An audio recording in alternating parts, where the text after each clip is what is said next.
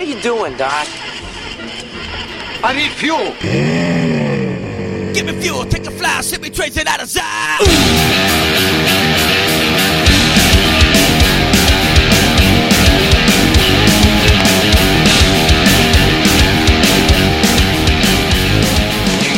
Now, here are your hosts, John Eddie Jr.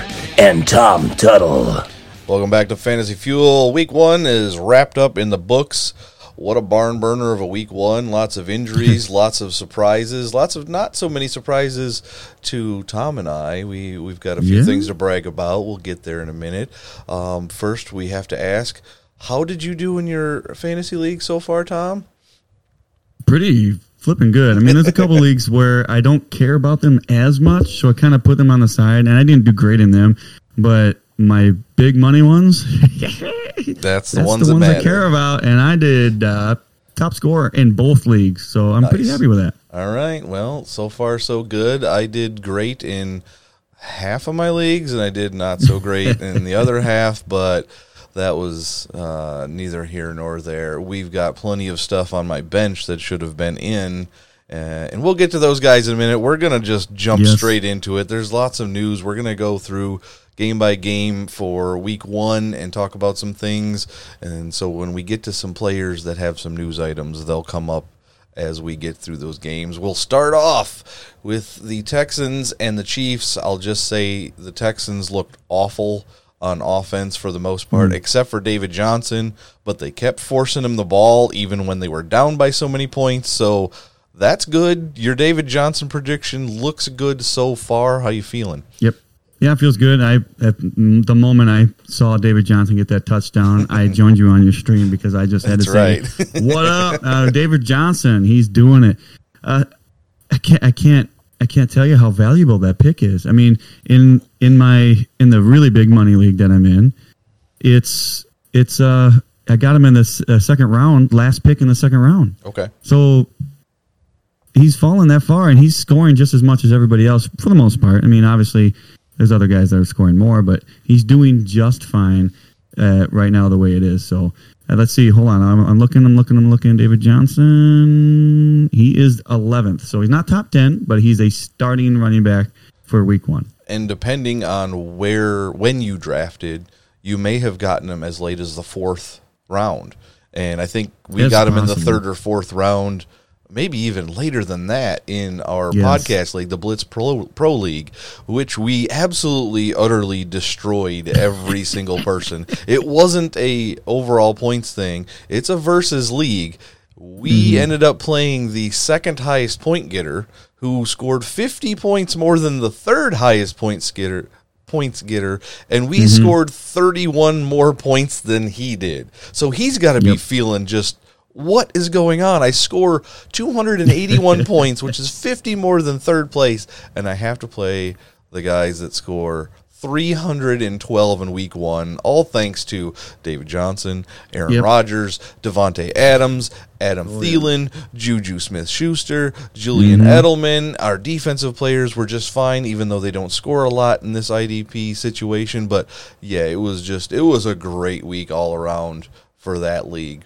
But anyway, uh, Clyde Edwards Helaire, um, though we were not taking him in the first round, especially not as high as three or four in some of the last few leagues that we saw, he seems to be worth a first round pick right now. We'll see First if it round pick. continues. I don't know about three or four, right. but he's worth a first round pick due to week one, what we saw out of him. They're using him a lot. It does seem like it's going to be something, something. I'm going to say special to a certain degree because Sure. I wasn't expecting him to be used that much. The way I, that I saw him, he 25 rushes, Yes. 25. Six, six That's a goal lot. line carries. Yes, Le'Veon Bell had six goal line carries all of last year. Oh, yeah, that's pretty. Well, we don't have to talk about Le'Veon Bell. We'll get there. but Clyde Edwards did not get in the end zone on any of those carries. So it's kind of a sweet and sour here with Edwards Helaire. His stats look amazing. He did have some really good runs. And He got in the end zone. he got in the end zone, but not on the goal line carries. His rushing touchdown goal was like carries. 18 was- or was like, 19 yards.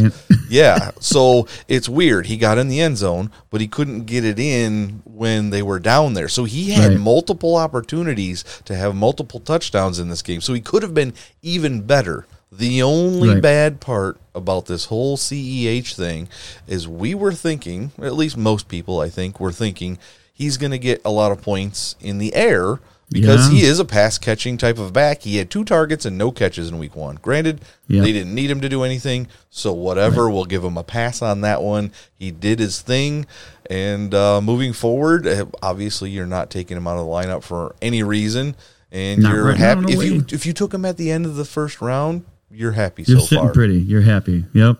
Now, Absolutely. I don't remember. I think you ended up taking this person in one league, even though you said you wouldn't. Did you start Sammy Watkins in the league you took him in? There's no chance I'm starting Sammy Watkins until he proves that he can be consistent more than just week one or week two. I need to see like three or four weeks of very consistent play. I fully expect him to give me a big stinker next week, so I'm not going to start him. We I'm had the starting him. same exact conversation last year. I drafted him in a league because he was like 10th, 11th round. I didn't put him in week one, and then he sucked the rest of the year. So if you're thinking Sammy Watkins is an every week starter, don't. If you Yeah, have other that. options that are more consistent, please keep putting those other options in your lineup until Sammy Watkins proves himself. Right. And That- if he does do another good week, I'm trading him. I don't even want to deal with it. I don't want to deal with the headache, the the, the scare tactic. Okay, is this the week where he actually is going to start sucking again? Yes. If he has a couple good weeks, I'm going to get rid of him. Somebody else can have him, and I'll get something in return. We'll see what happens. That being said, we have a comment in our chat here. His Yep. head looks right this year. I am going to agree with that. As of right now, he does look like he is more focused than he has been because he did. He got peppered with targets. He had nine targets Yeah. and seven catches in this game, along with the touchdown. And Travis Kelce did what Travis Kelce does, and Tyreek Hill got a short touchdown to make him worth having him in your lineup. It was getting a little hairy out there for mm. Tyreek Hill mm-hmm. owners. It wasn't what you expect out of him, but you're fine. So, that being said, let's move on to another game because we have too many things to talk about. oh, and next on the list, uh, unfortunately, is the Bills versus the Jets. Oh, come on. We, we You can get just, to brag uh, in this game, one. though. You get to brag in this game because guess what? Josh That's Allen true. is a fantasy god right now. 57 yards and a touchdown on the ground. His first ever 300 yard passing performance and two touchdowns in the air, no interceptions. Yes, it was against the Jets defense who did not look very good. I'm I'm hoping this is me just really really trying to put a pos- positive spin on this. I'm hoping that the Jets defense isn't that bad. I'm hoping that Josh Allen is that good. Right. that's what One of those two, sit here and say. hopefully. no. But no, he was if not one if he wasn't the top scorer. I, th- I think Russell Wilson and Aaron Rodgers were pretty Yes, darn close to being the top were. scorers this week. And then Lamar Jackson did a really good job as well. And I think Josh Allen's right there. And uh, ironically, uh, uh, we can probably get to it, but Mitchell Trubisky was pretty good for fantasy. He was good for one quarter. and that was after their best defensive back went out. We'll get there. But Yeah, yeah, yes, yeah. remind me of that in a minute. okay. Um, so the other guys that we got to talk about, Devin Singletary, he was okay, nothing special. Zack Moss, he had about as many touches as Singletary did, but did almost even less than him. Yeah, I just want I want to touch on that a little bit because I'm obviously a Jets fan. I'm watching the game and I'm sitting there thinking, okay, we got to stop Singletary and just they kept targeting Zack Moss, they, passing. They obviously ran with him just as much as Single. What are you doing? This is proving my point that you shouldn't have Zach Moss out there. So yeah, I might be a little wrong, a little wrong on Singletary this year, but I think give it a couple more weeks, and if Zack Moss continues to what one point something yards per carry, Yeah, 1.2. if that continues, they're not going to do that anymore. Nope. They're going to start giving it to Singletary because he had over three yards per carry. Nothing special there, but it's still at least legitimate. Stefon Diggs started off a little slow, but he ended with eight for 86. So Josh Allen is loving that target. And John Brown, I love John Brown. I've always liked John Brown. Uh, our buddy of the show, Joe, has always been a John Brown fan, and he's still doing amazing. He had the most targets. He had the touchdown Yeah. in the air Yeah. along with Zack Moss. That's the only reason Zack Moss would have given you any points in your lineup. Yep, uh, that's true. Because he had the receiving touchdown. But Stefon Diggs and John Brown look like every week starters right now. Um, you know, I'm a Diggs fan this year. I'm happy with his first week's totals. Yeah, he didn't get a touchdown, but I am super happy with the amount of targets because Stefon Diggs had been one of those guys in Minnesota where he didn't get a ton of targets, but he did a lot with the catches that he did get.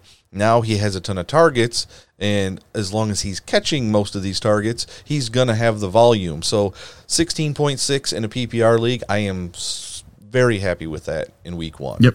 So on Yep, the other side of that ball, the New York Jets, um, Le'Veon Bell has landed on IR, so he is done for three weeks. Unfortunately, um, the only real offense that came from this game was one long touchdown that wasn't even in the air. It was a short pass to Jamison Crowder, who took it to the house for 69 yards in the score. So Crowder looked amazing stat wise, but it Yeah. really didn't tell the whole story because without that 69 yards, he would have had six catches for like 55, six yards, whatever, which is still Yeah. okay in a PPR. But that was it on the Jets side of the ball. I'm sorry, Tom. On the offensive side, yeah, the Jets absolutely were terrible. I mean, I talked about it in the Back Row Jet show, which we- hasn't released yet. We will get that out probably tonight, I'm mm-hmm. assuming. Yep. But yeah, it was just all, it was absolutely all. Everything about that game was bad except for that catch and that run, Yeah. and that the Jets stopped the running backs for the most part. So that's it. Everything else is very, very bad. Very bad. All right, let's stay in the AFC East. We can talk about Cam Newton and the New Yeah. England Patriots, who it wasn't like a super impressive stat line for Cam. He didn't make any mistakes. And then, yes, he had 75 yards on the ground and two scores, so he was worth it to have in your lineup if that's the way you Yeah. went towards the end of your fantasy drafts. And that being said, Cam Newton when he went to I think 56 or 58 yards on the ground became the Patriots all-time leading rusher for a quarterback in a single game in the history of that team. So just It's- like that, we know Cam still got it on the ground. Right, and it makes him fantasy relevant uh, probably for the rest of the year, depending on. I mean, it is the Dolphins, so we'll give him a little bit there. But if the Patriots are going to win games against other teams that aren't the Dolphins, he, they're going to have to have Cam Newton not only pass the ball, but they're going to have him run the ball as, just as much. I can't imagine he's going to get out of that game games uh, gameplay set or mindset. Wow, um, he's going to be Cam Newton. He just can't get flustered. When the moment Cam Newton gets flustered, there's the one quarterback that I can say that about with 100% certainty. When he gets flustered, he gets bad. He will start So making as- mistakes. As long as he continues to have confidence, he's going to be good. And he might be worth a start uh, pretty much uh, maybe every week, depending on if he gets these rushing touchdowns Right. at a consistent race rate. So Oh, that is a little loud. Holy crap. Network, what is going on? Just coming over playing some 2K21. Uh, I saw you for a little bit. Thanks for the raid. I appreciate that, sir. And uh, yeah, I know he he said he went 19 and 5 or something in his 24ish league, so I know he is pretty pretty happy Pretty about good. that. Um, I guess we can talk about the other side of the ball in this game. The Dolphins, uh, Hmm. they just pretty much sucked. I'm not sure how we got as many points out of Fitzpatrick in our uh, Superflex league as we did because he had three interceptions and uh, at one point I think uh, no, I don't think he was the leading rusher at any point, but he did have 18 yards on the ground, so we got an extra 1.8 points. Um, don't read too much into this game. New England does have some really good defensive backs, and you know Fitzpatrick's not an elite quarterback by any means. DeVante Parker had four targets; he caught all of them. Preston Williams had seven targets, but only caught two balls. So don't read too much into Week One against the Patriots. Those guys are still probably startable in most games, and who knows? Maybe we'll see Tua soon. We don't want that to happen in our Superflex league because we put all our eggs in the wide receiver basket, and it worked out week one. But Oh, sure did. we may be starting one of those wide receivers in the Superflex if uh, Fitzpatrick ends up getting pulled. Yeah, let's just uh let's hope he lasts a little longer. And you say don't worry too much about the Dolphins players right now. I, I would like to say that about the Jets too. Like I, it's, Yeah, it's week say that about one. the There was no preseason games. There's a lot of excuses that can go on right now. Right, right. But it just looked bad for the Dolphins and for the Jets. So, be that as it may, just you know, tread lightly. Yes. And not go crazy. All right, Baltimore at Cleveland. Lamar doing Lamar things again, Yep, back to yep, back years where he just goes off in the weekly uh, the season opener. He had seven carries, forty five yards, two hundred seventy five yards in the air, three touchdowns. Eh, They just completely and utterly dominated everything against the. Browns. You they still got a few points out of Browns players. Kareem Hunt actually looked pretty good. That is the one player right Mm-hmm. now out of all the guys that I said might not be very good to own this year. He is the one right now. But again, it was week one. They were already getting destroyed. Maybe they're just saving Nick Chubb for later. I don't know. I don't know. That is a a, a decent question there, but I I, I want to talk about a little bit about uh, Jarvis Landry, Okay. Uh, if I can. No. he didn't. s- Oh, sorry. Go. No, what? Okay, and he didn't score bad in some leagues. Depending, he had five receptions. So as far as that goes, it, it seems like he's still going to be somewhat of a consistent player. So for you, Pay if that there's- man his money. Uh, thank you for the Bits Network. Uh, Oh I appreciate it. Love it. Um, yeah, he's still going to be somewhat consistent. I honestly didn't pay attention to OBJ's stat line at You all. want to because hear it because it's Yes. weird. Uh, Okay. He only had three catches for 22 yards, but guess Okay. what? He had 10 targets. Wow. and did not That catch a lot of those. He he's getting targeted. Yeah. But again, there are already rumors starting to fly that Mm-hmm. the Browns are looking to trade Odell. I am not confirming nor denying that. I read a tweet from somebody that uh, goes through the news and has his sources, so we'll see. We've been hearing the OBJ trade rumors for what, like three years now? Oh, no, no. The, Mm-hmm. the Giants signed him, they keep him traded. The Browns trade for him. Oh, they might trade him. No, no, they're keeping him. Oh, no, the rumors are back up again. So That's uh, it's, it's going to be a cycle again. all right. Um, so on Baltimore's offensive side of the ball, besides Lamar Jackson, the running game kind of sucked. J.K. Dobbins got two touchdowns, but That's that true. was it. And then Marquise Brown looked amazing. Five catches on six targets for over 100 yards. Willie Snead got involved. We love us some Willie Snead. Willie Snead. I'm sure he wasn't in many lineups, but we love Nope. seeing Willie Snead. And Mark Andrews pays off for everybody Oh, at the yeah. tight end position. Oh, Five Oh, catches yeah. on six targets, 58 yards, and two touchdowns. You are enjoying that if you did draft him. Okay, one more thing before we move on to the next game. Uh, David Njoku on IR.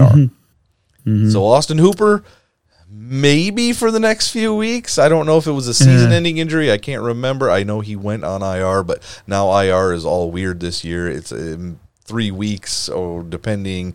So I don't Yeah. know if I would trust Austin Hooper for the next three weeks. But if you don't have a lot else, at least he's the only guy now. And Njoku did get the touchdown out of that tight end position in week one, so maybe that'll translate over to Hooper. I'm not holding my breath. Mm, Nah, me either. All right. He's not on the Falcons anymore, so Yes. Now we're going to get to a game that I love to talk about.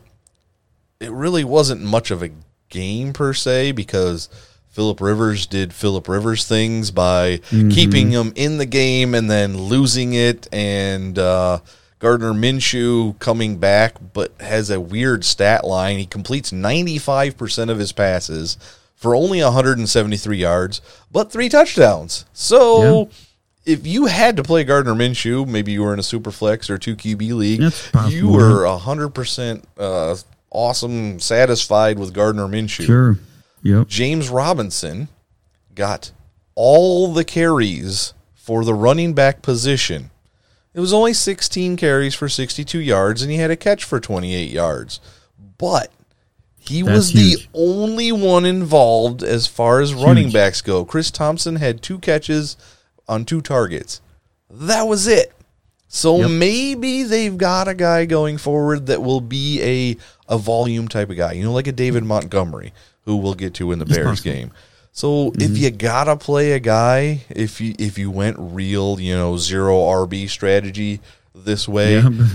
James Robinson at least is getting you some points. You know, seven, eight, ten points. It- it- but such the a weird. likelihood that you started him is probably very, very slim Right. if he's on your team. Now, But now you're looking at it that that's the only guy they're they're going to. I maybe I should give it a chance. you know? maybe, maybe. depending on what else you got, because maybe you don't even get have to give it a chance. You got everything else is stacked at the running back position. Who knows?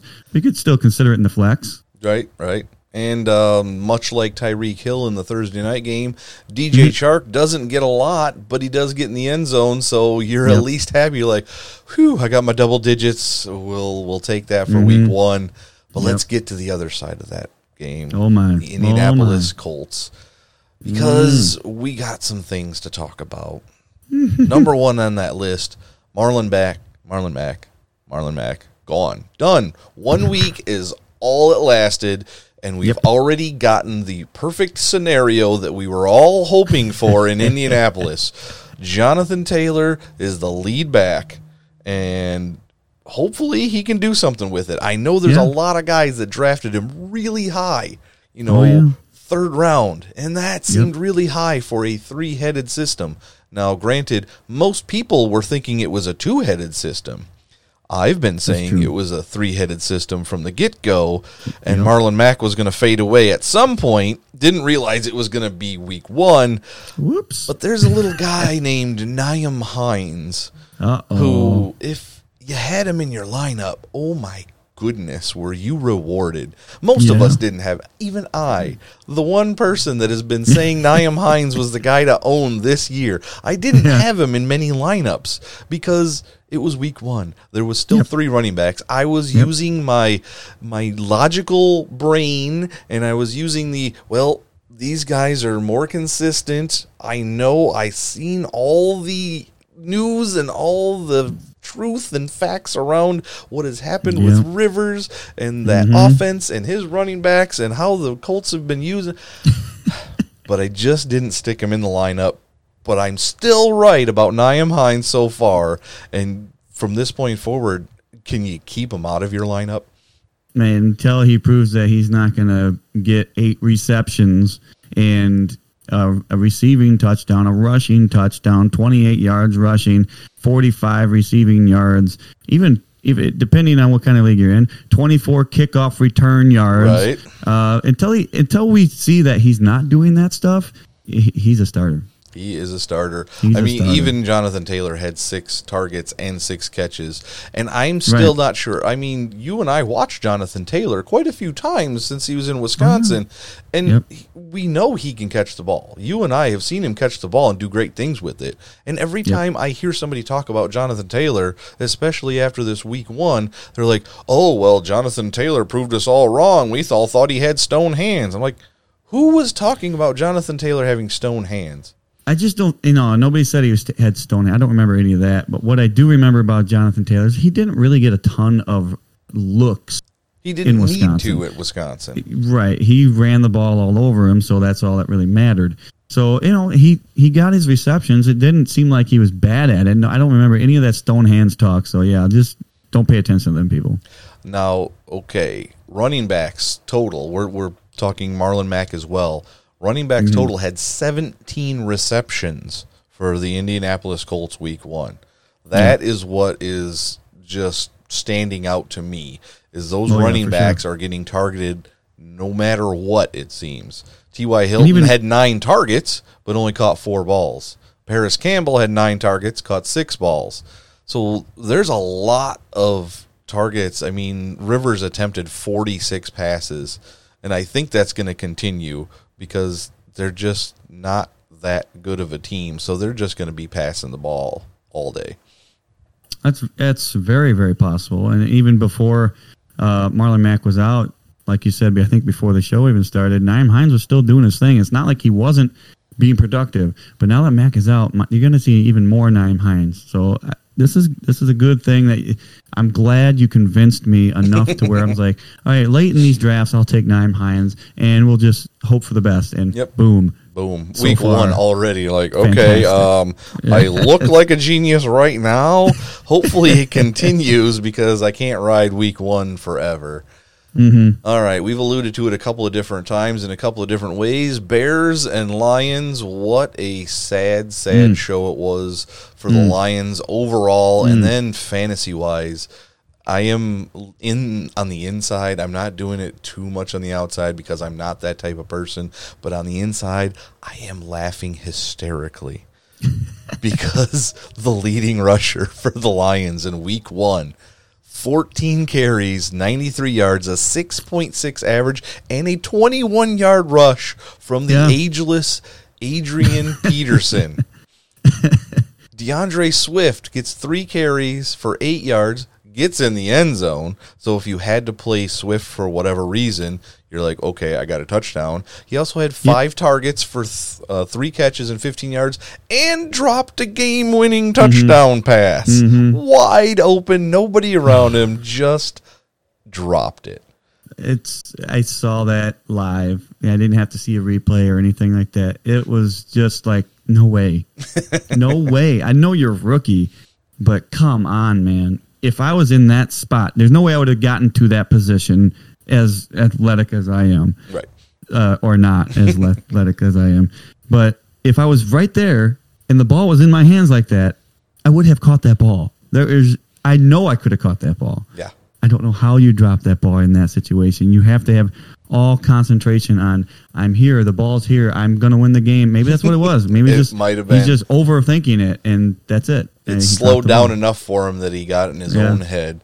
Uh, Yeah. uh, besides that, TJ Hockenson looked great. So I'm just again I'm off by a year on Yeah. tight ends for whatever reason. I've done this many years over.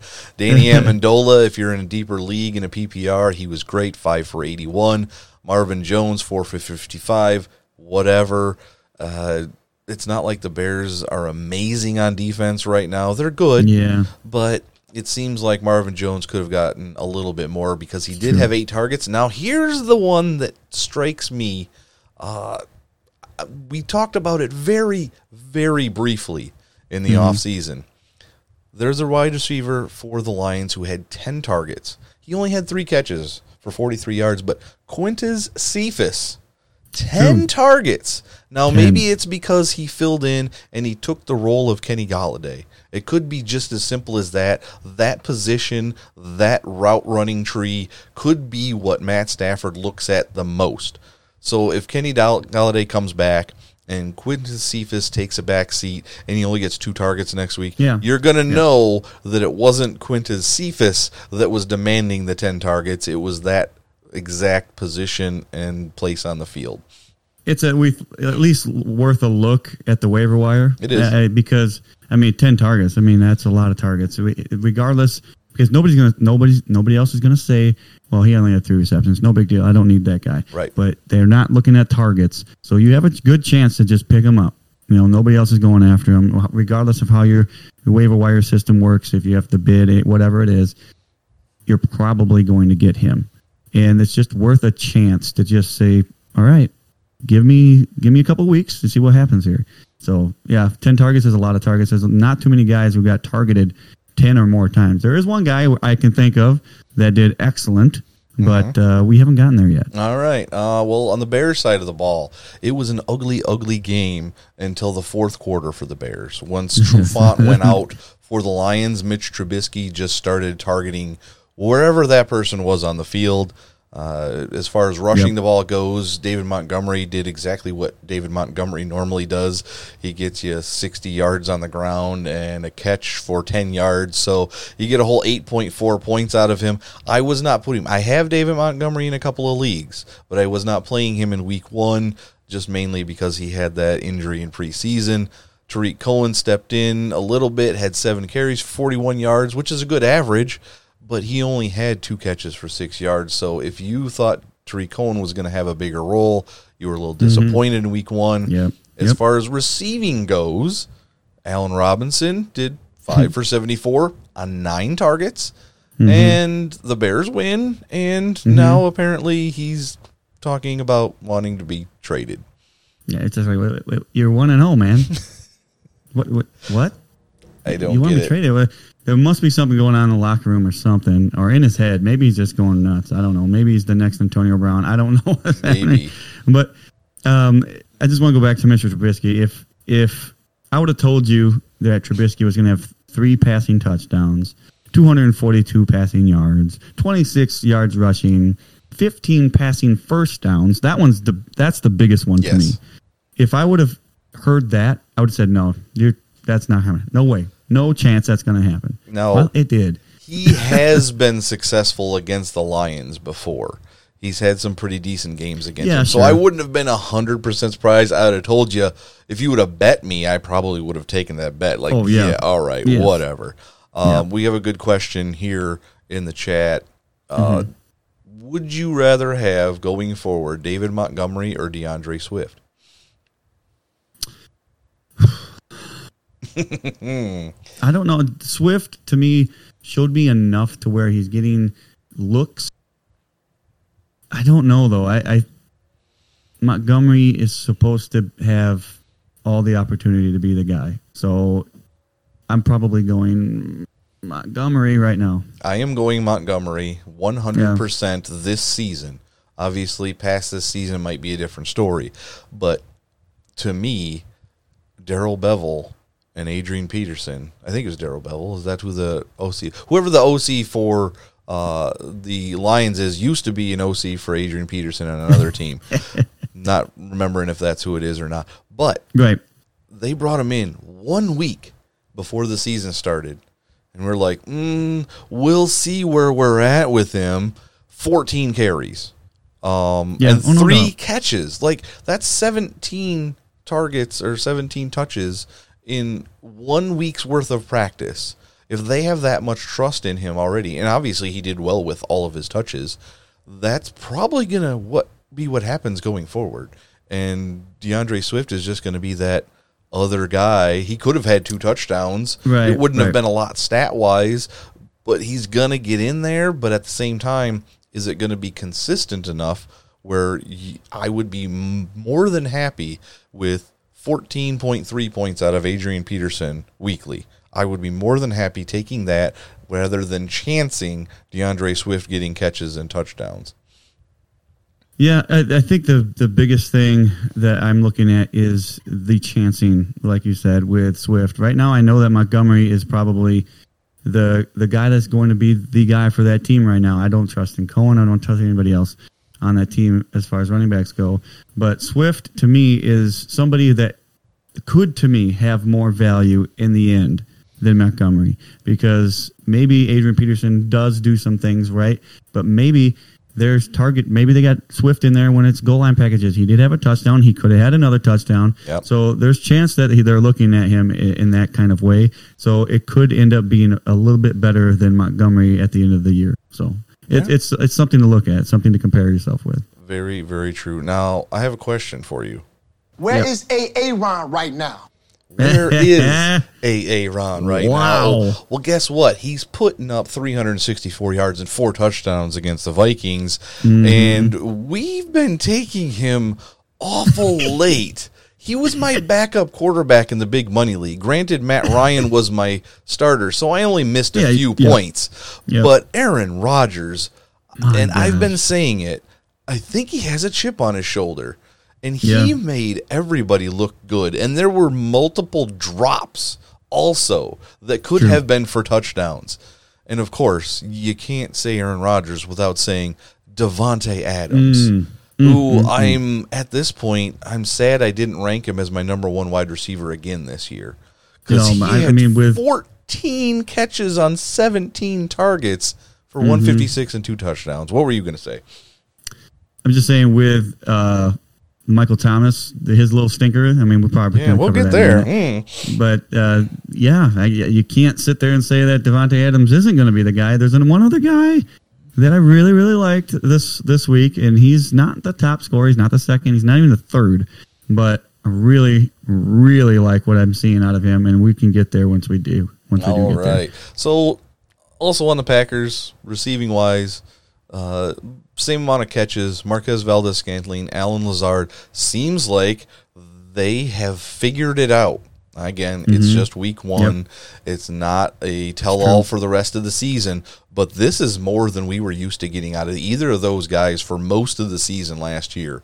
So you've got to be happy as a Packer fan, as a, an Aaron Rodgers fantasy owner, even as a Davante Adams owner. You got to be liking that the other guys are Yeah. producing. So maybe Davante Adams is going to demand a little less coverage because they got to pay attention to the other guys, and that is going to be absolutely dangerous. I mean, the last 10 or so games of Davante Adams fantasy season, well, not even fantasy season, I'm talking playoffs in the NFL last year, like every game is either a bunch of catches and touchdowns, a mm-hmm. bunch of yards, touch like there was no bad game from Davante Adams in like his last 10 actual NFL games and they're amazing numbers. So we've gushed over Davante Adams before. we'll keep doing it. The only other guy on offense you need to know about is Aaron Jones. He he, Yeah. he snuck in a touchdown, so he had a decent week.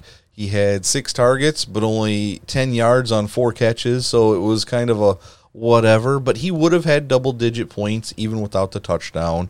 Sure. But Yep. you're taking him in the second-ish round, so you're hoping for more than that of a, out of a guy that caliber. But again, week one, Aaron Rodgers just came out and said, "I got this, guys. You just sit there and rest." Yeah.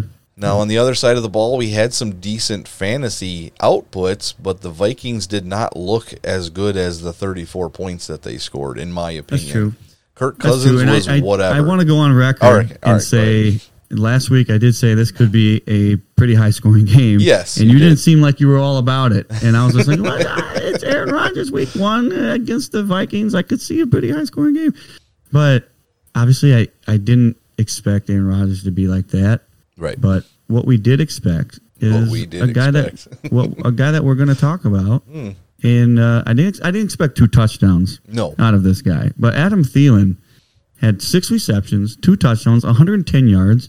So right there at the six receptions is good enough. It's not exactly what I'd want, but you kind of expect at least you know somewhere around 80 yards, which would give you the points. Yes. And then the to, to give you the two touchdowns as it is, you know he's already a target guy when it comes to the red zone as it is anyway. Right. So there's a chance you're going to get that big amount of points. So you did, and that's exactly what we what we got out of him. And we've been saying he's going to get a bunch of targets. He's going to be really good. Well, you've been saying it more than uh, Yes. more than me, but I I think I actually have him higher on my rankings than you do. You might So- have, yeah. Oh, no, so- I think I have him at five overall. I don't think you have him Oh, that high. okay, okay, okay. But anyway, it, we, we were talking targets. He's going to get peppered with targets, targets, targets, targets. Now, Kirk Cousins only threw the ball 25 times, but Adam Thielen got a third of those targets. And Eight that was twice as many as the next highest guy on the team. So he is the target monster. Now, No if Kirk. Cousins has to come out and throw the ball 40 times, I fully expect Adam Thielen to have 12 to 15 of those targets. Sure. And Yep. if he catches half of those, obviously that's six to eight catches right where he was today. And you know he's going to get at least 80 yards on those catches and maybe you throw in a touchdown. And if that's a weekly thing, Adam Thielen is going to be a top five guy. Now, Oh yeah, he, he was top three this week, depending on what kind of league you're in. right. And running the ball, the Vikings actually did really well running the ball. So mm-hmm. it, it's weird. If you're looking at the stats, they didn't look like they did bad. And of course, yes, they scored 34 points. Their defense sucked. But Dalvin Cook had 50 yards, averaged Yep. 4.2 yards carry, had two touchdowns. So that really helped his value. Alexander Mattison, however, had 50 yards on only six carries. And Kirk Cousins even ran the ball four times for 34 yards. So there's a lot of offense to still go around. Uh, Bisi Johnson had four targets, three catches, 56 yards. And then just the rest of the guys on Minnesota just Yep. didn't do much. So Yep. I feel going forward, this it's going to be more of the same because that second wide receiver position for the Vikings just is not that good. Yeah, until Bisi steps up, or somebody needs to step up. It could be Bisi, it could be somebody else. But until that happens, it's going to be a lot of Thielen, and I, I, that's why I took some shares of Bisi because nobody's drafting him, Right. And I'm just like, you know what? If if something happens, it's, it's a huge value. So that's why you take uh, people like that. It doesn't matter. It, it could be a different team, somebody else, but you, you just kind of take that value. And if you're looking at it right now, somebody he's probably still not drafted. He's probably not even on a team. He might not so be. go check it out. Make sure you pick somebody else like that because at some point you would either expect it to change where the target share is not so much on Thielen, or you just say whatever. I got a guy that can start for me here and there. Yeah, uh, and I am curious to see going forward. Again, another nice observation from our chat here. What about the Green Bay defense? Yes, they put up a ton of points and a ton of yards. Adam Thielen did his thing against them. I am very Yep. curious to see going forward whether Yeah. or not the number one wide receivers for teams against the Packers are going to be great plays. So maybe some of those lesser teams, like if they were to play against Miami, I don't know the schedule right now. Somebody like DeVante Parker could be a good play against them just because the number one wide receiver gets open against the Packers for whatever reason. Obviously, it's just one week. We don't know Yeah, yeah. for sure. And maybe it was a lot of garbage time where they were just playing some kind of prevent defense. So I am I'm keeping a very close eye on that one going forward. Yeah, and it's kind of the same with the Jets. The Jets were really bad uh, against the Bills with the wide receiver position. So there's a there's a good chance that you know the next team that the Jets are playing with is the San Francisco 49ers, who don't really have great wide receivers. They could get something there, and so you maybe you're considering a start there, but it, it's really hard after one week to say. I really think because the Jets did this bad against the Bills that they're going to be this bad against the 49ers. I don't know. That's it's the it's the gamble you got to pay or take, I guess.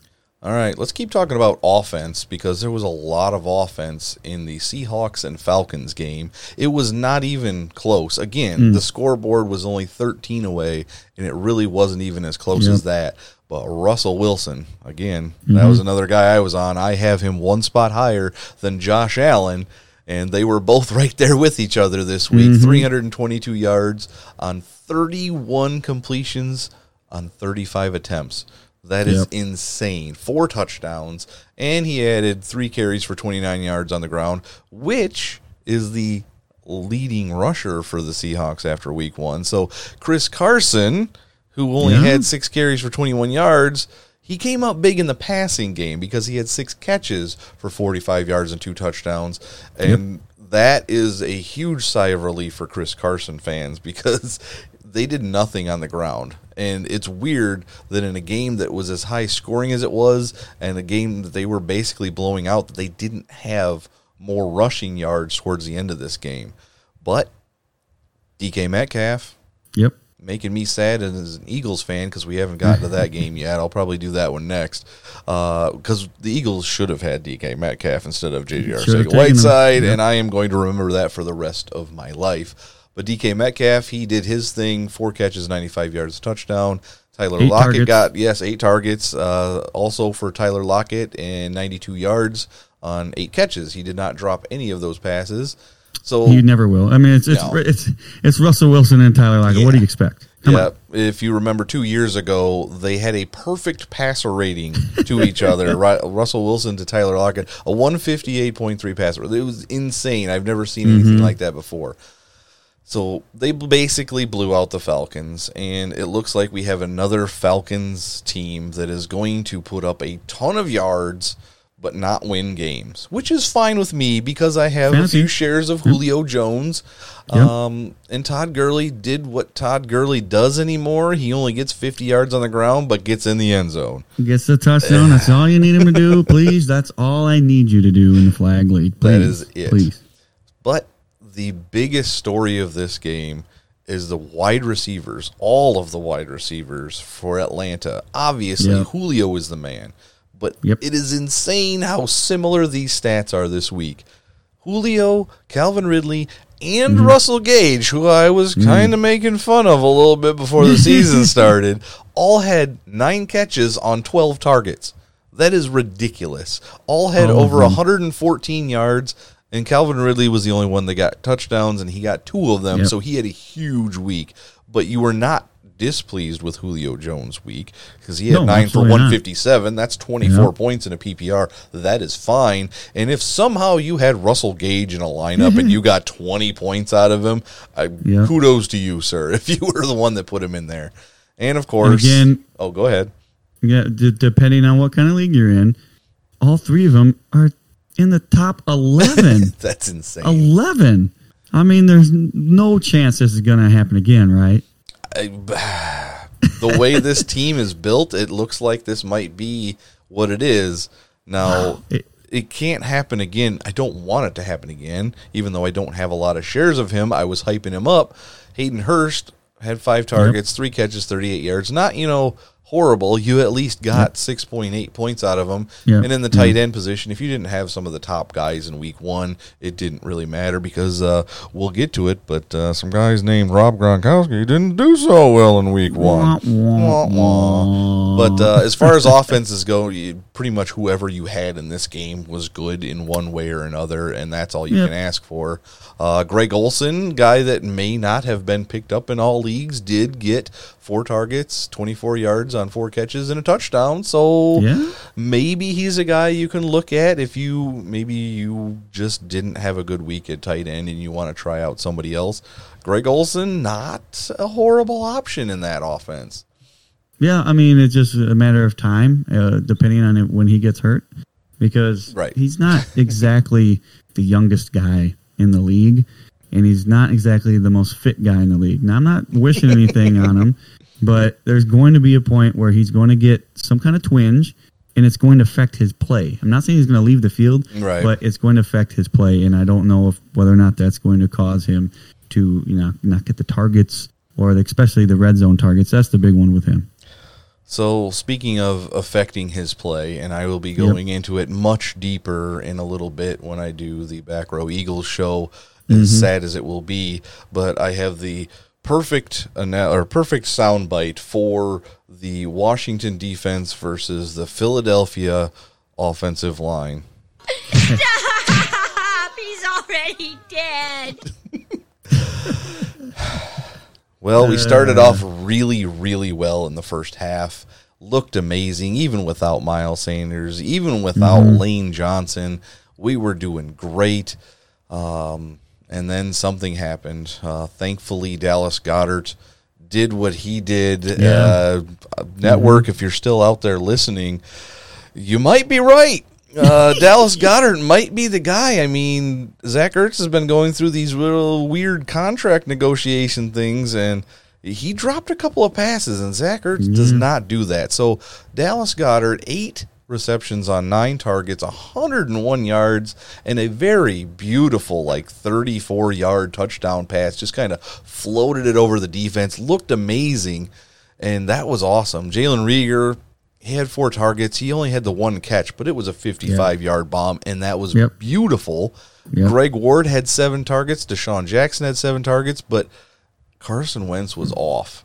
And I don't know if it was because of the offensive line, because it was terrible. Absolutely terrible. But some of the man. decision making that Carson Wentz did seemed off for what I'm hoping to see out of him. And I don't know if you have anything to add, but I'm going to go into it much deeper later. Of course, but just as a Jets fan, when when you see a bad offensive line and you see a quarterback playing bad, it's it's because the offensive line isn't doing well. You're you're not thinking straight. You're not sitting in the pocket thinking I'm not going to get hit. You're thinking I'm going to get hit or I'm going to have to scramble out of here to make something happen, and then your decision making gets affected. And I, I, I, can, I can tell you right now, if if he's feeling the heat, especially because he gets hurt more often than other quarterbacks, he might be thinking, I got to do something. I can't, I can't, I got to throw it here. I got to throw it here. There's a tight window. I'm going to make it. And then maybe it just doesn't work out. So I, I, I caution fantasy players, but I also want to say, you know, he's not that bad of a quarterback. Just give him a, a couple more weeks until you can say, all right, I don't like it. Yeah. Uh, the biggest thing I saw, obviously, I was watching that, you know, play for play, and Right. we've seen some amazing escapes from Carson Wentz. And he was trying those things against the Redskins, whether or not, because he's done it against the Redskins multiple times, maybe they were taught, okay, it's Carson Wentz time. Don't do this because he will z- dip under you and go. But there were many times Possible. where he tried to duck below the defender and they didn't let him escape. So they had eight sacks on Carson Wentz, and that's all that needed to be done, and they're they're done right now. Um, so on the other side of that ball, as far as offense goes, there was not much of anything. I know you weren't playing Peyton Barber. He's probably not even on most people's rosters. His Probably stats sucked, but he got in the end zone twice. Terry McLaurin was okay. He got seven targets, five catches, 61 Yeah. yards. But I am not happy with anybody on the offensive side of the ball for Washington quite yet. What about you? Well, it depends on what you feel like the Philadelphia Eagles secondary is and how you think their defense is overall. Yeah, I, I guess that's about all you can do. Obviously, um, Darius Because- Slay is fine, and our defensive backfield is better, but our defensive line was a little banged up. Our linebackers played okay. Uh, we were so hurt in Philadelphia that it's hard to evaluate that team 100% right now. Well, that's exactly what I'm saying though, because if they're if they're not healthy, if they're not where they're supposed to be, and that's all that the Washington football team is going to get, then I don't see how when they go against a better defense, they're going to be any better. No, they So, shouldn't be. I- yeah, exactly. All right, so got a few games. Let's try and get through these quickly. Uh, Raiders and Panthers is basically the Josh Jacobs and Christian McCaffrey show. CMC didn't do as much as he normally does, but he still got you two touchdowns and a decent amount of yards. So you're okay with that. Josh Yep, Jacobs, absolutely. however, again, mostly volume 25 carries, 93 yards, but got three touchdowns. Also, a little more involved in the air. That's where, what I like to see. So if you're Yep. taking Josh Jacobs at the end of the first round, you are very, very happy with the production. Mm-hmm. but the so far. Carolina Panthers defense is also not that great this year. So I'll leave Very it at true. that. Um, Robbie Anderson surprised. I'm sure not. He wasn't in Yeah. many lineups, but that was probably just because the Raiders' defensive backfield is also not very good. Um, Well, so, uh, let me let me say something about Robbie Anderson real Okay. quick. Um, it's kind of like Jamison Crowder. I mean, it was a different different type of pass. Yes. but it's one one big bomb and a bunch of little targets. Jamison Crowder, you would normally say, well, maybe uh, if it wasn't for that touchdown, he's worthless, or at least not worth much. Same with Robbie Anderson. right. He's a home run hitter, and if he gets that home run, he's worth it. But you have to get that home run. Uh, last person in this game, I'll talk about DJ Moore. Nine targets, but only had four Yep. catches for 54 yards. I wouldn't get too mo- too down on DJ Moore No, no, no. shares this Yep. week. You're still going to plug him in that lineup. He is being thrown to. They just need, yeah, a little bit more production out of those. Let's Mm-hmm. move over to Cincinnati and the Chargers. There's not a lot to talk about there. Um, Tyrod Taylor was, eh. Joe Burrow was, eh. Uh, Joe Mixon was eh. AJ Green was eh. He would have had a touchdown if he wouldn't have pushed off. The only real savior of this game, fantasy wise, was Hunter Henry. Had five catches on seventy three yards, 8 targets. I like it. Um, the other guys on the offense just weren't much. Austin Ekeler started off really bad, but still ended up with 84 yards, but only one target in the air, and that that is is a little concerning. Little concerning. I will say again, I've loved Austin Ekeler for the last two or three years, but I have no shares of him this year, so Yeah. I will leave it at that.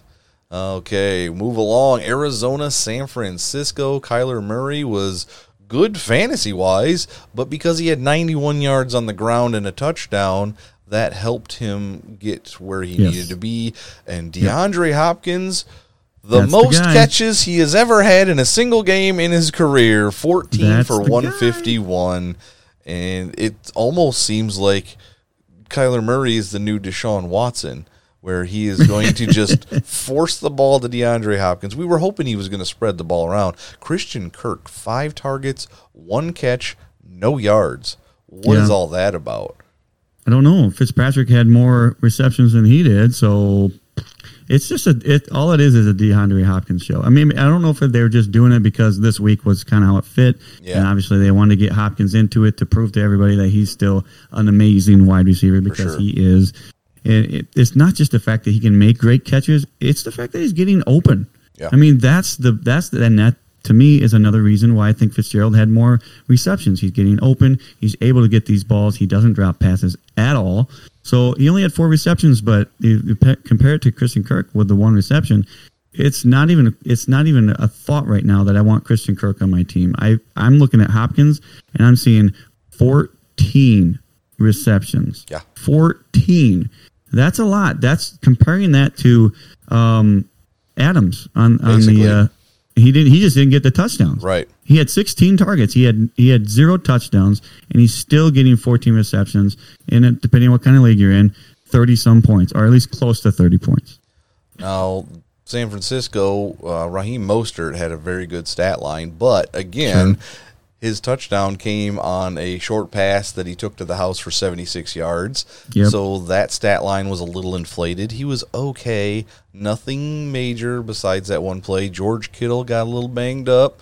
Mm-hmm. That is a one concerning, well, not just a little concerning. That is really concerning for the San Francisco 49ers. Hopefully he doesn't stay banged up for everybody that grabbed Kittle We just in the need we need him to be rounds. we need him to be banged up for next week when they play the Jets. That's it. That's all we have to. it's going to take more than that for the Jets. No, no, no, no. Listen, listen. Mm-hmm. And, and I said this on the Back Row Jets show, but the Jets' key to win this game against the San Francisco 49ers is to, to completely take the running backs out of the situation. Not just the running the ball, but the catching the ball. Who are the only, who are the top two, besides Kittle, top two people who, who made receptions on that team? It is Jerick McKinnon and Mostert. Yeah. Mostert had four reception. McKinnon had three. A grand total of seven Yeah. between them two. That's it. That's we, it. All we got to do is stop them. They're the only ones that got touchdowns for that team as well. So stop them and hope Kittle's done for at least, you know, not playing up to 100% because he did come back in the game, but he just wasn't productive. So that's it. I mean, I I don't see anything offensively on that team to where it scares me at all when it comes At to fantasy all. football. I, I just don't want to touch it. Yep. All right. Let's go. Tom Brady versus Drew Brees. this game did not end up how everybody thought it would end up. Tom Brady throws two interceptions. Got two touchdowns, but only on 23 completions, 239 yards. It was kind of a yeah, game for Tom Brady. And Bruce Arians called him out and said, Those interceptions were your fault, Tom. Oh yeah, hundred percent. It's his fault.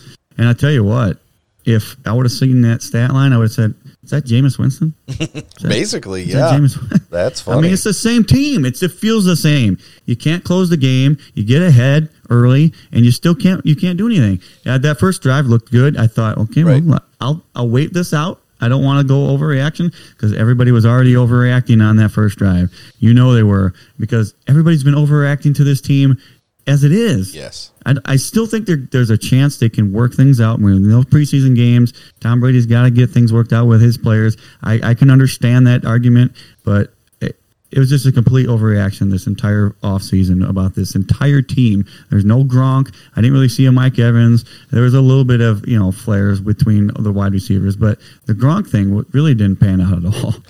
Okay, here here's the rest of the scoop on the offensive side of the ball for Tampa Bay. Yeah, Gronk had two for 11. Mm-hmm. We've all been saying we only had him in our top 10 or 12 tight ends just because he's Gronk and just because it's Brady. I Yep. we didn't know what to expect. I have no shares of him. I don't think you have any shares of him. Mike Evans No, was go banged up coming into this game, but gave it a shot. He has now not caught a pass on Marshon Lattimore since like 2018. That's bad. Uh, Chris Godwin did fine. It wasn't anything amazing. The one guy I actually have a share or two of that I think you might want to go scoop up somewhere if you, You have some room on your bench is Scotty Miller. Oh, this yeah. guy is that little underneath kind of dump off wide receiver, and it seems to me like Tom Brady likes guys like that. mm, maybe like a Julian Edelman type of guy. Mm. And I didn't really think about it. This is on me. This is on me. Maybe it's a little bit on you for not sharing it with me, and I'm upset about that. But uh, I didn't really think about this guy. I didn't. But then I stopped. Well, I watched this first week, and I'm thinking he, he's getting targeted a lot. I think he got targeted what eight times. Was it? Uh, I, six times, it, five but- catches, 73 yards. Okay, so he's getting targeted. It's clear, and at some point, that's going to come into play big time for this team because I I, I think that's what Tom Brady likes. He doesn't have the the great deep threat anymore, and what everybody thought was going to be uh, Mike Evans and uh, wow, I can't think of his Chris name. all of a Godwin. sudden. Chris Godwin might end up being Miller. So I, I'm very interested. I texted you after, and I had no idea you were already on him, but I texted you during the game. I was like, if you're not on this guy, he is getting targeted like crazy by Tom Brady right now. Yes, sir. Obviously, it wasn't like crazy, but it was enough to where it's eye opening. Like he's available in like every single league, it seems like. Yes. So go get him. Go get him. Uh, what else may be eye opening is the fact that Leonard Fournette had six touches for 19 total yards. Ronald Jones did the most on the ground. It wasn't exactly Yeah. impressive, but this Vi- or the Vikings, this Buccaneers team does. I mean, you said it, and I hadn't really thought about it yet, but you said it. They look exactly like they did last year with Jameis Winston at the helm, and that is not an endorsement for Tom Brady right now.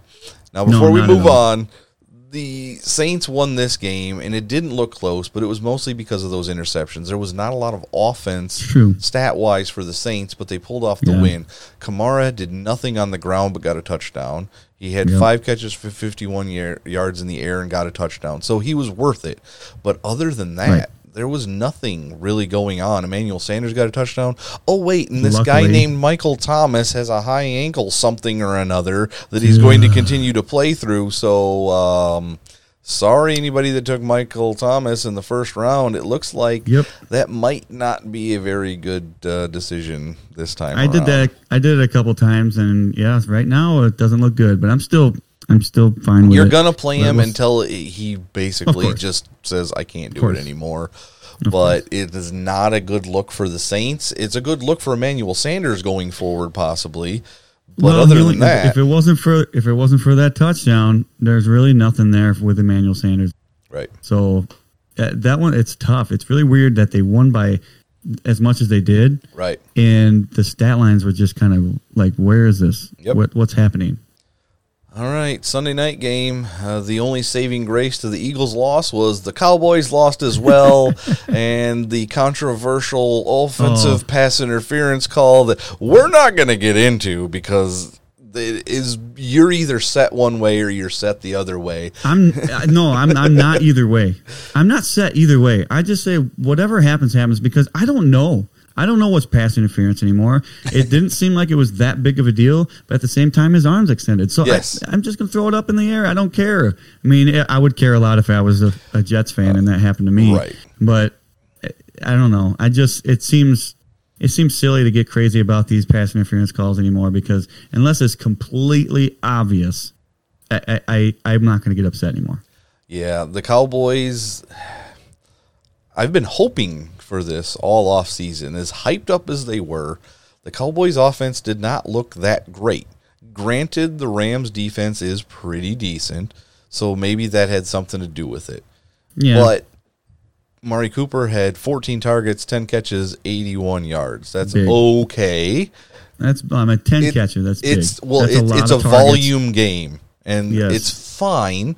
But then the rest of the offense, CeeDee Lamb was the next highest catch Yeah. guy, and that's that's a little concerning for Gallup owners. Although I think it was Sure. Gallup that had the offensive pass interference at the end of the game. That would have vaulted was. him up over hundred yards, I think, if he would have caught that ball. So Oh, for sure. now, here's the thing on the Rams side of the ball. they only scored 20 points, and Jared Goff looked terrible, in my opinion. He was not getting the ball to Cooper Kupp like I wanted him to. all. It was not Robert. Woods had a bunch of catches early, and that was it.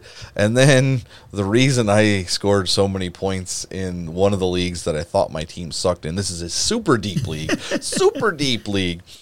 I have Malcolm Brown starting in the flag league, and he mm-hmm. had 79 yards, two touchdowns, three catches for 31 yards. I'm just laughing the whole time. I was like, what? What is going on here? Cam Akers can't do anything. Darrell Henderson gets three carries, and Malcolm Brown is going off. I'm like, well, I, I guess if it has to be somebody and it can't be Cooper Kupp, I guess it might as well be Malcolm Yeah. Brown and just screw everybody up. Yeah, it's really it's really weird. I expected Kupp to do a lot better than that, and I'm hoping that's not a sign of things to come because Right. I got him. I got him in a league that I'm like, oh, come on, man, I need you to do something. You're one of my bigger players on this team, so uh, we'll see what happens. I'm not panicking about him. Still starting him next week, but uh, it's going to be interesting to see what the Rams offense does for the rest of this year. All right, two games left. Let's go so we can talk about next week really quick. Um, Jeez, how long has it been? it's already been an hour, so we figured this is where it was going to be. There's so much to talk about. We're super excited. Uh, course. Steelers and Giants, it went pretty much exactly like I thought it would, except for Saquon Barkley could do nothing on the ground. Now, I think this is a Mm-hmm. Yep. testament to that Steelers defense. The Steelers defense looks pretty darn good. And Saquon got his points in the air, so it wasn't a complete and utter failure. But Ben Roethlisberger to Juju Smith Schuster, baby. Mm-hmm. We are loving our Juju late ish uh, Yeah. draft picks there because he was the Juju we remember from a couple years ago. And then Diontae Johnson, 10 catches or 10 targets, six Yep. catches. James Yep. Washington got the other touchdown. And, uh, oh, wait, there's this guy named Benny Snell. 113 yards on the ground. James Conner gets hurt. James whatever. Conner, yep, yep, Oh, yep, Here we go. Here we go again.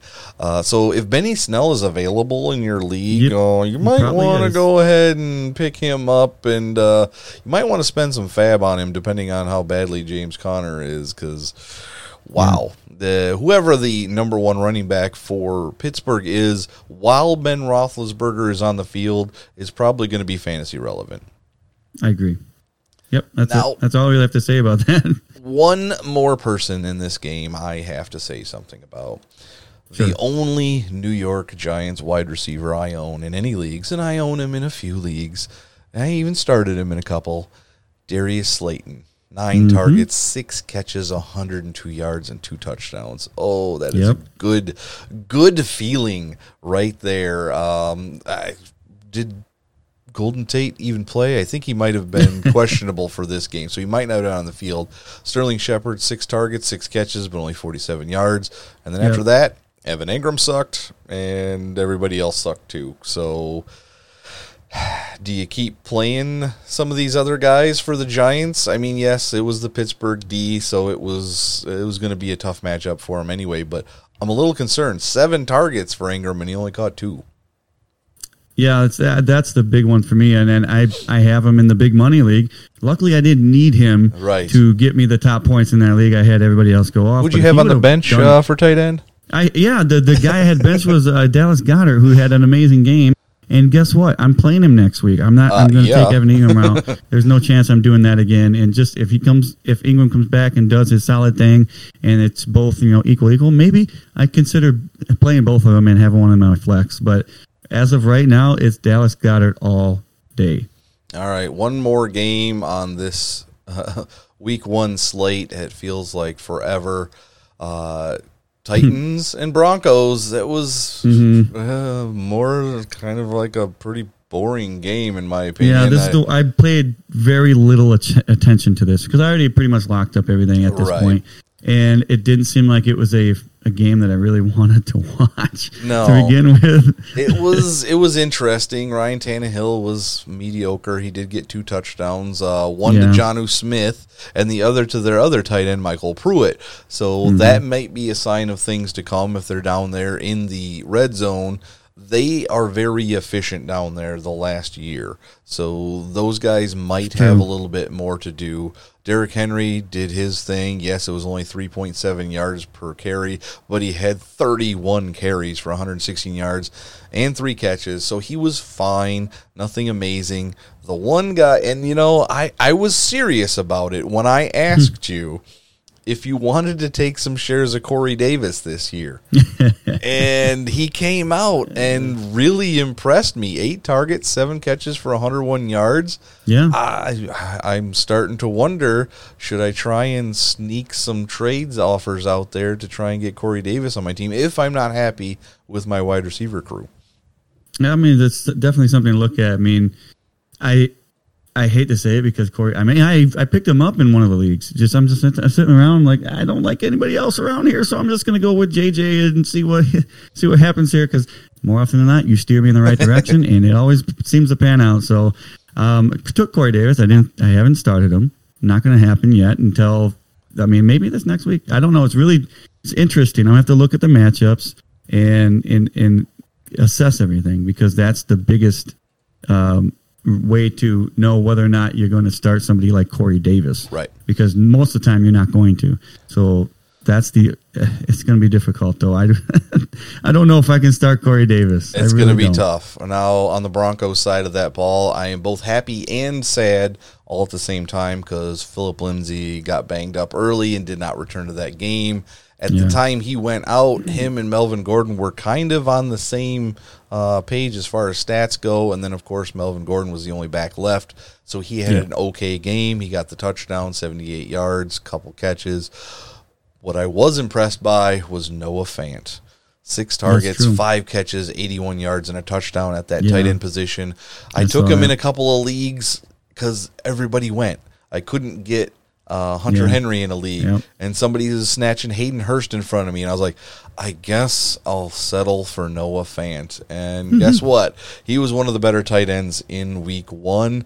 Uh, Jerry Jeudy looked okay. He dropped a couple of balls, which was very surprising, but he got Yeah. targeted the most out of everybody. So Jerry Jeudy, I think, will be fine, but that rookie, he kind of had some uh, rookie mistakes there. Hopefully, he can uh, Yeah. redirect those somewhere else. so there we go. We finally got through all of week one's games. Uh, hopefully, we gave you some good waiver wire picks there. You know, guys like Scotty Miller, Benny Snell. You might be able to sneak some of those guys up uh, off the waiver wire. Let's uh, let's look at next week real quick. Thursday night, Cincinnati at Cleveland. Ugh, I don't even care. You're gonna start OBJ if you're gonna start OBJ. I'm not gonna tell you to sit him, but Yeah. this game looks ugly. I would assume Cleveland should have a bounce back on offense because Baltimore just dominated them, and they Yeah, have been absolutely. Um, Chicago and New York. That's an interesting one. Obviously, I am getting out my Darius Slayton still, Saquon course, Barkley yeah. still, uh, Allen Robinson if he doesn't get traded before then, uh, David Montgomery. If you Yeah. need an RB two, I'm okay with it against that Giants defense because obviously Benny Snell did a lot against him, so that I would What be about- okay with. What about Mitchell Trubisky this week? If, well, if you're in a super flex, I'm at least listening to what you have to say about trying to get him into the lineup. But I'm still, if I have a third option, it's probably better than Trubisky because you were drafting Trubisky as probably the 32nd or even 33rd quarterback off the board this year. Um, Detroit at Green Bay. Basically, fire up everybody you've got, except maybe if you're not happy with D'Andre Swift. But this could be another Yeah, yeah. super offensive performance. Uh, we'll see I- if Quintez Cephus gets a bunch more targets. I'm curious about that. Jacksonville at Tennessee. That's going to be a not a barn burner. Uh, probably a lot of short offense. I would hope that Derrick Henry another can. game. Yeah. It's just another game. I'm not really all that interested. There's guys on the teams like you know, Hun- or uh, not Hunter Henry, uh, Derrick Henry. All them. Uh, there's guys, but it's just I'm not interested in watching. I No. don't really have the care to. Minnesota at Indianapolis. Obviously, we are looking at Jonathan Taylor and Nyheim Hines again. Nyheim Hines, man. I am interested to see if a second Minnesota wide receiver can show up, or even Yes, a tight yeah. end. Irv Smith and Kyle Rudolph did nothing this last week. That's true. Uh, maybe T.Y. Hilton gets a little more involved since Davante Adams completely and utterly destroyed that defense. Yeah. Uh, Buffalo at Miami. Oh yeah, fire up your Josh Allen some more. Oh, yeah. Stefon Diggs, John Brown, maybe even a little Cole Beasley, and uh, I hope Devin Singletary can have a good game against the Dolphins. It's going to depend on whether or not they continue to treat Singletary and, and Zack Moss the same. Uh, if they're going to do that, then I don't know if I can trust Singletary. But at some point, they got to realize if Zack Moss isn't cutting it, they got to just say, "All right, we're done with you." I mean, not completely done, obviously, Right. But we got to we got to stick with Singletary because they need a running game other than the quarterback. Right. they need somebody else to take that role. And if they're giving it, giving it half to him and half to the other, and only getting success half the time, it's not going to work. I don't think I'm playing anybody for Miami this week. I can't think Oh, of a man. certain person unless you are thin at wide receiver and you got to play DeVante Parker.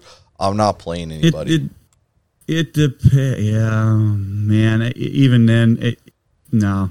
I mean, Jordan Howard's the only one as far as running backs. I can't do it though. The, the the Jets did absolutely nothing on the ground. I can't imagine Jordan Howard does anything. Nope. Rams at Eagles. I'd like to be hopeful, but that looks like a recipe for disaster for Philadelphia against a decent Rams defense. But I'm not sitting Yeah. Carson Wentz in like super flex leagues yet. Uh, I'm just not firing up many people, period, for the Eagles on offense. Miles Sanders hopes to be back. Lane Johnson hopes to be back. Yeah. Eh, it's just I- one I- of those things. Dallas Goedert and Zach Ertz, I'm still okay with starting. Right. I think that for this game in general, not even fantasy, you know, related. well, it is a little bit, but Yeah. I think if the Eagles just play their normal game, there's still a chance because I don't like Jared Goff. I don't like Right. the Rams offense. The Rams offense, not the not what I want to see at Right. all in any offense really. I don't like it. I think if Jared Goff continues to do this and he doesn't get Cooper Kupp in into the into play, it's going to be a really sad season for them. And there's a good chance that the Eagles can score enough points to win against against that team because I don't know if, whether or not the Rams are going to score enough points to win. We have a question. Rams offense not good. I'm like, well, Nah, they've got pieces, but it's weird. We have been watching the Rams offense now. This is the third year that we've had our eye on this Rams offense, and after they got figured out that Sean McVay was the mastermind behind Jared Mm-hmm. Goff throwing to who he was throwing to, it feels like that offense is slowly taking steps back because Jared Goff isn't capable of making the best decisions on the football field anymore. It, it just he peppered targets to Robert Woods early, and then that was it. And Todd Gurley Mm-hmm. wasn't taking any heat off of him because Todd Gurley gets three and a half yards of carry and a touchdown. It's just weird. I, I hope Well, we can get something more Gurley out of now. him. I don't know Or sorry, um, that, yeah, yeah uh, Malcolm Brown. He was fine, but it's not like he was a super threat. He had 79 yards, but got both touchdowns. That that was it uh, on the day. So that Rams offense is still just- a mystery. You're just looking at Jared Goff's stat lines. It's not good. No, I mean, that's all you really got to look at. I mean, and the Cowboys' defense isn't something to be spectacular about. Like, it's okay. It's okay. I don't think it's that great. Um, but he, let's let's look at his stat line: two hundred and seventy-five yards passing. That's oh, that's that's decent. But when it comes to everything else, where is it? There's Yeah. nothing No else for Jared. Goff. Yeah. Um, then we've got Denver at Pittsburgh. Pittsburgh's probably going to destroy Denver. Uh, get your guys in. I think Denver is not a good team this year.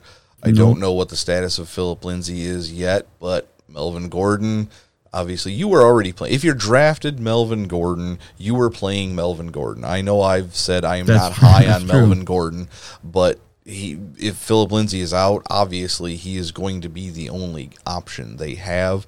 Royce Freeman almost got the touchdown taken away from Melvin Gordon, but he couldn't quite punch it in. So it'll probably be the Melvin Gordon show, and Yeah. just by pure volume for the rest of the way, he- he'll be at least an RB two. Unless Philip Lindsay comes back and can be healthy. I want to see what happens with Lindsay because Yes. right now it just sounds like it was a turf toe thing, which a lot of people can recover with, and Right. maybe he could even play this next week. But it sounds like he's going to have an MRI as well, so I, we'll see what happens. It could clarify some things. And again, Benny Snell, if he's available, grab him, pick him up, Yeah, yeah. put him in your lineup. Uh, if you're already needing some running back help, uh, Carolina at Tampa Bay, round two for Tom Brady to prove that it was not a system and Bill Belichick's doing for New England for the last 20 years. This is it. If he can't beat, if he can't beat the Panthers, I think a lot of people are going to be like, "Uh oh, Uh oh. what's happening here?" he needs to win, regardless of how it looks. They need to win this game for Tom Brady to be considered the goat. Because I guarantee you, guarantee you, if he's unsuccessful with this team, people are going to say, "No, it was just all a a a." a a Belichick thing, Yep. and he just fit into the system perfectly fine, and he, he was really good there. But any other anybody else, he's not good enough, and everybody's going to be say, ah, it's Montana still. It's not. It's not Tom Brady. I'll be the first to do it. Yeah. I will. if if Tom Brady absolutely is terrible on this team when he's got the weapons around him, he clearly has the weapons. Except for maybe at running back, I don't. I, we'll Yeah. see. Maybe Fournette is still going to be good, and maybe There's a- maybe maybe Network was right, and it's not going to be Fournette. you know, what I'm saying? Maybe there's a lot of question marks still going into week two Tampa Bay Fournette. Uh, obviously, we got to keep an eye on Mike Evans' health still. And Yeah. yes, he went against Marshon Lattimore, so that's not a good thing. Uh, Scotty Miller, Gronk, OJ Howard, Cameron Brate, who is going to actually do something? Yes, OJ Howard got the touchdown this last week.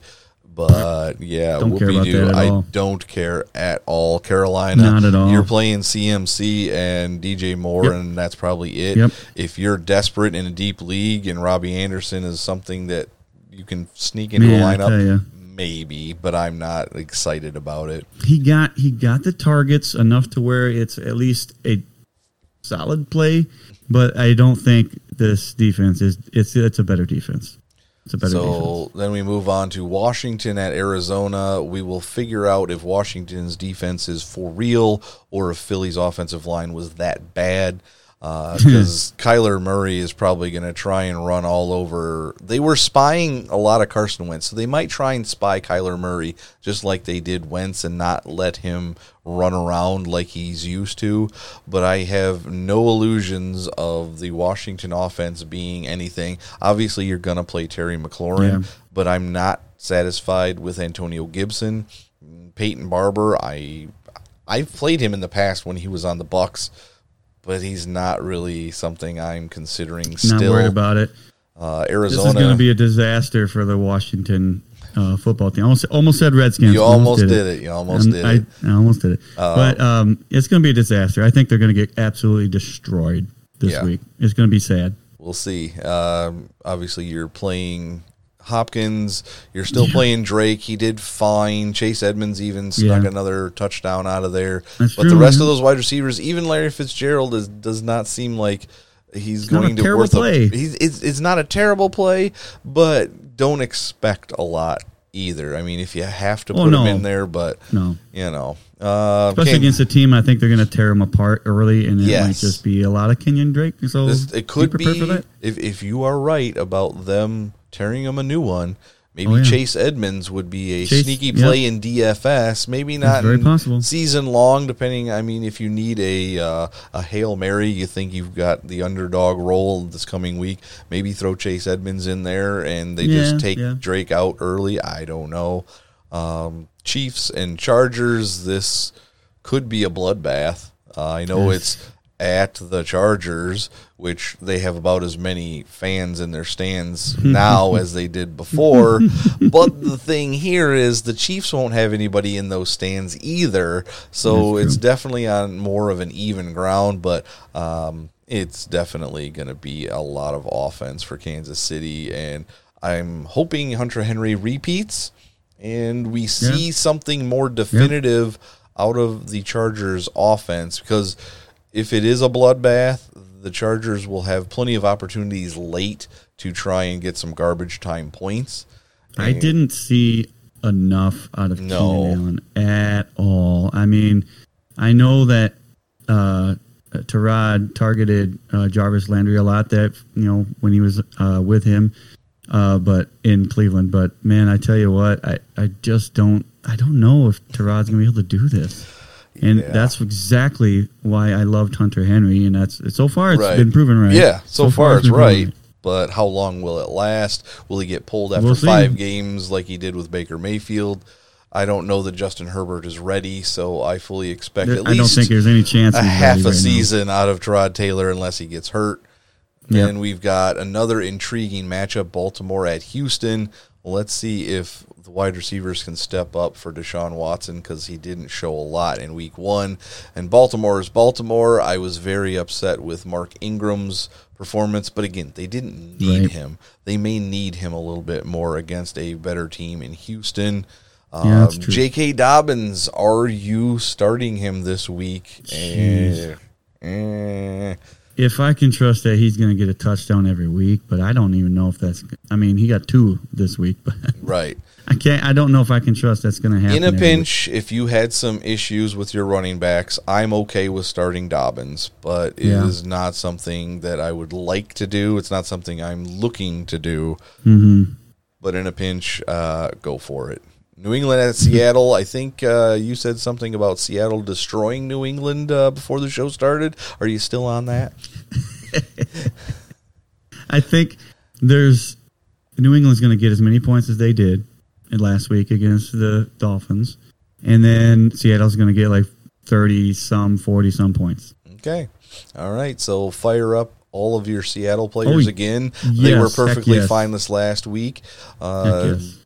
Obviously, we didn't get to see a good offense against New England week one, so we don't know 100% if it was New England's defense or Miami's offense that was that bad. Their defense is fine. It's not it- Right. it- I'm just telling you. I think the Seattle team is a little better than I even anticipated. Uh, and for New England, I am still only on Julian Edelman and Yep. Cam. If you drafted Cam, him you to. to be what he was in week one, go Yep. for it. If you have a different option, maybe because Cam at Seattle, he might make some mistakes this week. But if he gets rushing touchdowns, then you're fine. He's um, going to be forced. He's going to be forced to pass the ball Yes, a lot, so he's going to make some mistakes. But that does bode well, really well for Julian Edelman as well. So I do For actually sure. think he's going to have a better week than he did last week. All right, and the last matchup of week two is New Orleans at Las Vegas. It is the opening of the new Raiders Stadium. I will see if they're pumped up enough to give New Orleans a run for its money. We'll see if Michael Thomas is Yeah. healthy enough to be productive. You can't sit him, but you might if you have shares of guys like Emmanuel Sanders, you may be more inclined to play him this coming week. The Vegas Raiders defensive backfield is not that great. They can be thrown on, so Drew Brees should be okay to get some guys some more points this week. Uh, Josh Jacobs, I mean, we didn't really talk about it much, but the Raiders wide receivers didn't really impress much. Ruggs seemed to be one of the top guys. Bryan Edwards, even in the Yeah. starting role, only had one target. Yeah. Hunter Renfrow seemed to be okay. I don't think he had a ton of targets, but again, they didn't need to because Josh Jacobs was taking care of it on the ground and got all three Yep. touchdowns for him. So we'll see if they have to be in a shootout, which of those wide receivers actually performs this week. If it's a shootout, they're not going to win. Just plain and simple. More they than have likely. to. They have to dominate on the ground, and that's the only chance they're going to be able to do it. All right, we made it. Uh, a whole list of week one games and a whole list of week two games. Uh, hopefully, we can speed things up next week. But I know week one is always a long, long uh, segment. So we've got some more questions we're going to answer uh, as soon as we sign off here. It just wasn't quite in the uh, order of things we were doing. So uh, don't worry, we'll get to those questions in the chat here in a second. Um, thank you for listening, everybody. I hope you had a good week one. I know we are, for the most part, pretty darn happy with how our week ones have gone. Week Yeah, two sure. is going to be interesting. Um, yeah, good luck. Um, thanks for viewing on Twitch. twitch.tv slash fantasy fuel if you're in podcast land. And uh, anywhere in podcast land, you can find fantasy fuel. Thanks for listening, and don't forget to stay fueled up for week two.